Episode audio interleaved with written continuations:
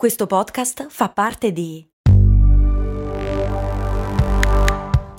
Voice Podcast Creators Company.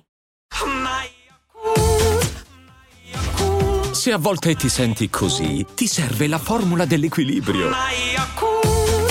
Yakult Balance, 20 miliardi di probiotici LCS più la vitamina D per ossa e muscoli. Ti capita mai di cercare qualcosa, un oggetto ad esempio, di non trovarlo poi, cambiando angolo di visione, osservando da un altro punto di vista, improvvisamente lo trovi al primo colpo? La stessa cosa può capitare con le soluzioni che stiamo cercando. Ciao, sono Stefania Brucini e stai ascoltando Un Passo al Giorno, il podcast quotidiano per aiutarti a mantenerti costante su ciò che è importante per te. Quando stiamo cercando qualcosa e non lo troviamo, cosa facciamo? O meglio, cosa dovremmo fare? Fare ordine. Facciamo l'esempio dell'armadio, della scrivania, quello che desideri. La prima cosa che dovremmo fare per trovare ciò che si sta cercando e si è perso nel caos nel disordine è fare ordine e mettere ogni cosa al suo posto. Talvolta capita però che ciò che stiamo cercando non è al suo posto e a quel punto potrebbe essere utile cambiare prospettiva. Se solitamente guardi la scrivania da destra a sinistra, guardala da sinistra a destra. Mettiti in un altro punto della stanza. Spesso è lì, davanti agli occhi, ma per qualche motivo non lo vediamo. La stessa cosa capita con le soluzioni che stiamo cercando. Talvolta sono davanti a noi, solo che siamo nel caos e non riusciamo a vederle. Dovremmo quindi procedere nello stesso modo, fare ordine tra i pensieri, in questo caso, e farci poi delle domande per vedere le cose da una prospettiva diversa.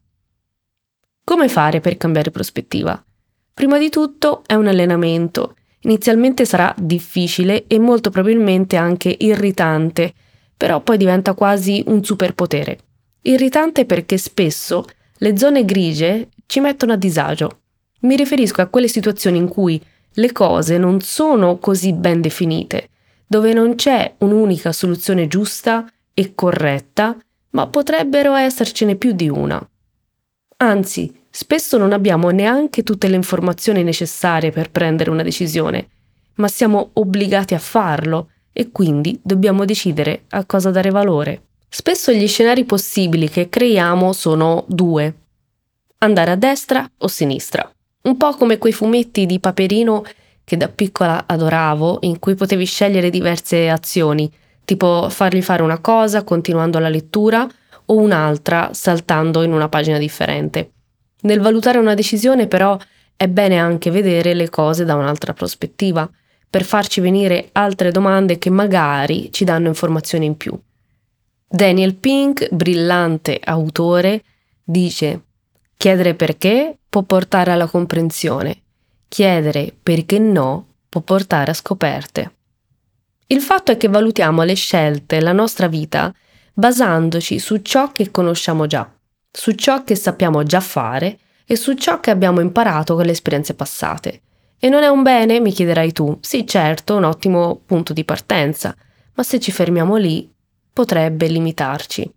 Continuare a vedere il mondo con le lenti che abbiamo sempre portato o prendere decisioni sulla base di ciò che sappiamo già potrebbe limitare le nostre potenzialità.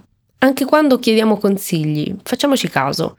È bene chiedere tanti consigli perché ogni persona ti consiglierà nel modo che crede migliore in base alla propria visione del mondo e alla propria conoscenza. Qualche volta il consiglio sarà giusto, qualche volta invece sarà giusto ma parziale, ovvero è un ottimo consiglio che però esclude a priori altre possibilità.